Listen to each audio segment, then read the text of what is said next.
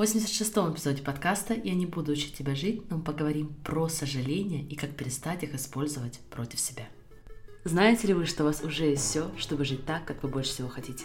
Меня зовут Алена Бюрисон, и я являюсь сертифицированным лайф-коучем. Каждую неделю я делюсь инструментами по работе с мышлением, которые помогут вам понять себя и начать жить в соответствии со своими желаниями. А еще я являюсь мамой двоих и большим поклонником всего скандинавского. Если вы готовы открыть себя увлекательнейшему миру работы с мышлением, где никто не будет учить вас, как жить, давайте начинать. Дорогие друзья, всем огромнейший привет и добро пожаловать на подкаст «Не учи меня жить». Я хочу начать с того, чтобы поблагодарить каждого, каждого, каждого из вас, кто уделил время и оставил свой отзыв на iTunes или любой другой платформе, где вы слушаете подкаст. Даже если это просто рейтинг, я все равно вам очень благодарна. И, возможно, вам это кажется чем-то не совсем существенным, я понимаю, я сама очень долго думала, ну, ладно, и что, что я обожаю такой-то подкаст, он и так большой, что сделает для меня мой рейтинг.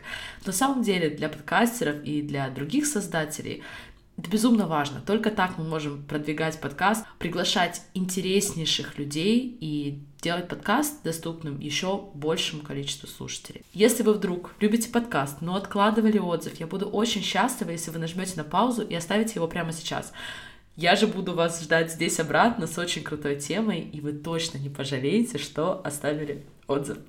Окей, давайте продолжать по нашей основной теме, потому что, да, сегодня мы говорим с вами о сожалениях сожалениях о прошлом, сожалениях о сделанном, не сделанном, пропущенном, упущенном, еще не реализованном, друзья, сожалениях обо всем. И мне кажется, что часто, когда мы говорим на тему сожалений, мы думаем о сожалениях по поводу чего-то глобального. Например, почему я обучалась в этом университете или неудачная как человек потом определенный момент, конечно, решает неудачное замужество или упущенное время и прочее. Но когда я стала всерьез задумываться и отслеживать эту тему в себе, я поняла, что испытываю сожаление чаще по поводу каких-то совсем небольших ситуаций. Например, я жалею, что сделала вот такой комментарий на встрече. Или смотрю на разговор с каким-то человеком и думаю, ой, надо было что-то сказать по-другому. Или еще, для меня это, конечно, часто возникает, когда я делаю ежедневный self-evaluation, то есть я оцениваю проведенные мной сессии, я должна это делать по работе, и я часто ловлю себя на мысли, ой, вот здесь я могла сделать лучше, жаль, что я не сказала вот так, и не сказала по-другому, здесь нужно было сделать паузу подольше, и все другие, в кавычках, сожаления. Оказалось, что эта эмоция, ее оттенки присутствуют в жизни намного чаще, чем нам нужно казаться. Поэтому сегодня мы с вами разберемся подробно, что означает эмоция сожаления. Я прошу вас не дискредитировать ее сразу по типу комментариев, которые я иногда вижу под постами крупных блогеров, по типу «я никогда не жалею», «жалеть это плохо», «я ни о чем не жалею», «это все неинтересно». Давайте лучше посмотрим на тему глубже и с некой формой любознательности. Мы с вами поговорим о трех мыслях, которые мешают нам эффективно допускать эмоцию сожаления. Вы поймете, какую роль сожаления играют в вашей способности принимать решения, а также узнаете, как эмоция сожаления может быть полезной, но при этом мы с вами обсудим, как не сделать ее вредящей для нас. Итак, неделю назад я проводила сессию с клиенткой, которая находилась в состоянии сожаления. Она переживала очень тяжелый развод, в процессе судебного разбирательства открылось много неприятных фактов об изменах ее бывшего мужа, других проблемах. И клиентка сильно ругала себя за то, что по ее мнению, она должна была понять это раньше, должна была заметить. Ее основная эмоция была сожаление. И из этого состояния она смотрела на будущее, в котором Скорее всего, ей, конечно, казалось, это не факт, но ей казалось, что, скорее всего, в будущем уже не создать хороших отношений. Потому что, находясь в эмоции сожаления, она проецировала его и на свое будущее. Она заранее решала, что у нее не получится построить здоровые отношения, о которых она больше всего мечтает в будущем. И, конечно, она здесь не исключение. Сожаление – это очень и очень распространенная эмоция. Как я уже сказала, мы испытываем ее по поводу очень больших и очень маленьких вещей, которые мы делаем или не делаем. По сути, мысль, которая вызывает эмоцию сожаления, это что-то по типу «если бы в прошлом я сделала X вот так, то результат был бы лучше, то я бы чувствовала себя лучше сейчас. И я должна была поступить по-другому. Если бы только я знала, подумала, сделала, то моя жизнь была бы лучше. Я была бы лучше. Вот это букет мыслей, который чаще всего вызывает в нас эмоцию сожаления. И в соответствии с исследованиями, больше всего сожалений мы испытываем в областях таких как образование, карьера, романтические отношения и воспитание детей. Многие уже, наверное, догадались, что это не просто так, не просто так, это те самые области, в которых нам потом сложнее всего принимать решения. Чуть дальше мы с вами в этом еще раз убедимся. Где вы испытываете сожаление? Еще раз, и это очень важно, не обязательно мы говорим про что-то супер большое. Это может быть и событие, и черта, и слово, которое вы сказали. Ответьте сейчас для себя на этот вопрос и давайте теперь разбираться вместе подробнее. Сожаление, как и любая другая эмоция, имела и продолжает в определенной степени иметь свой смысл для нашего выживания. Если раньше мы говорим о выживании буквальном, то сегодня мы говорим о нашем социальном выживании. Потому что сожаление — это некий сигнал нашего мозга посмотреть на наш выбор иначе. Сигнал, что, возможно, наши действия ведут к негативным последствиям или тем последствиям, которые нам не нравятся. Поэтому мы не хотим сразу дискредитировать и говорить, что эта эмоция априори плохая. Сожаление в некоторой степени может быть хорошей сигнализирующей эмоцией.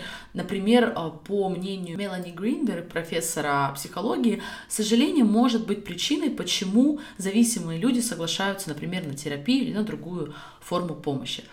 Но, друзья, сожаление может быть и очень коварной эмоцией, потому что если мы не умеем с ней работать дальше, то сожаление может стать неадаптируемым и дальше помешать нашему росту, дальше помешать тому, что мы больше всего хотим для себя – Получается, сожаление — это комплексная эмоция. И когда мы с вами будем говорить о популярных мифах вокруг этой эмоции, точнее, тех мифах, которые мы сами себе рассказываем, я прошу, чтобы вы различали эмоцию сожаления как изначальный такой кратковременный сигнал, который мы получаем, как некий знак, что нас не устраивают какие-то последствия, и мы можем проанализировать свой прошлый выбор, и эмоцию сожаления как некое состояние, в котором мы пребываем, когда размышляем а как нам кажется, ошибках и упущенных возможностях в прошлом, когда мы буквально заседаем, остаемся в этом состоянии длительный период времени.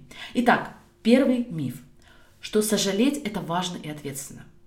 Например, одна моя клиентка очень сожалела о своем разводе. Не потому, что она хотела обратно, не потому, что она хотела обратно эти отношения. Напротив, она отмечала, что после развода в целом она чувствует себя лучше, и отношения были нездоровые, и в них присутствовало унижение и словесное насилие. Но потому что она верила в то, что развод станет причиной несчастья ее детей. И ей казалось, что жалеть о случившемся, параллельно осуждая себя за судьбу своих детей, будущую судьбу, было очень ответственным и важным для нее занятием. Но правда в том, что мы понятия не имеем, как именно повлияет развод на детей. Да, он может повлиять негативно. А может быть, напротив, дети будут помнить из детства, какой тревожной и нервной мама была до развода, какой заботливой и спокойной она стала после. Мы не знаем. Развод сам по себе становится фактом в жизни детей, и только они в каждый момент времени выбирают, какие мысли о нем думать. Но когда моя клиент переживает о разводе и осуждает себя, она не в самой своей сильной позиции сегодня. Она не присутствует со своими детьми в настоящем. Она не слышит их так, как могла бы слышать, если бы не находилась в этот момент в осуждениях себя и своего прошлого. Поэтому, друзья, первый миф о сожалениях – это не что-то такое ответственное, что мы делаем. Второй миф, и даже в некоторой степени ошибка заключается в том, что многие используют сожаление как некую форму наказания себя – ну потому что теперь, после того, как это случилось, мы просто не заслужили чувствовать себя хорошо. Мы должны себя наказывать, через в том числе сожаление. И самый простой и распространенный пример, конечно, для меня, для многих из вас, я знаю, с едой. Если я переела или съела что-то незапланированное, или съела мороженое, когда дала себе слово, например, уменьшить потребление сахара, то я должна об этом жалеть. Конечно же, я не заслужила чувствовать себя хорошо. Это неправда. То, что я сейчас сказала, друзья, это неправда. Никому из вас не нужно заслуживать права чувствовать себя хорошо. Вам не нужно следовать самой крутой диете и ходить в спортзал три раза в неделю, чтобы позволить себе чувствовать себя хорошо по поводу себя же.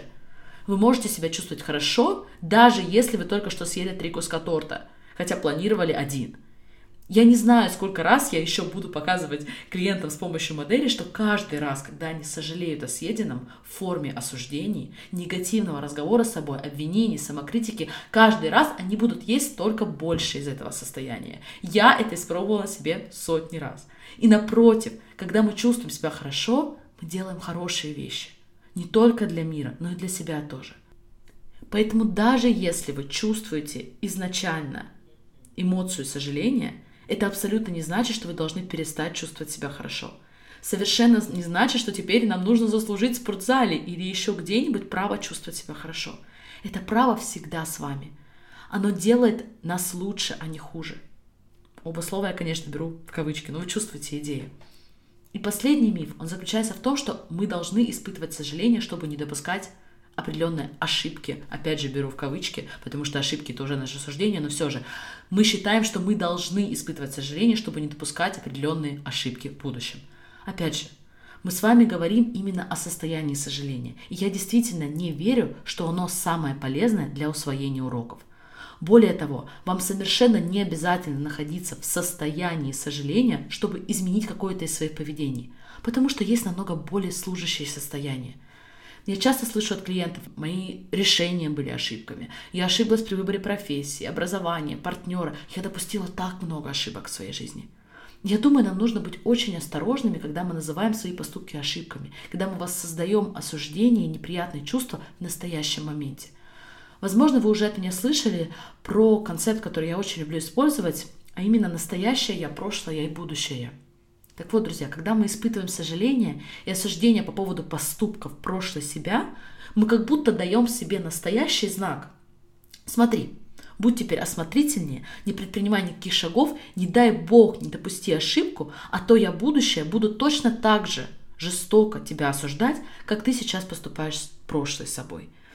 Если сейчас запутались, просто проходите в телеграм-канал Алена о мышлении, и мы сделаем понятный визуал по этой теме, потому что она мне очень нравится.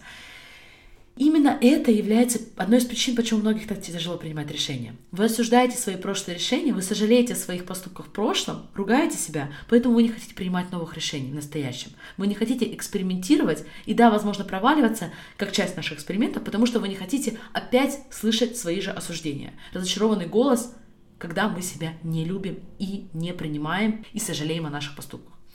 Какие здесь есть альтернативы, друзья? То, что называется compassion.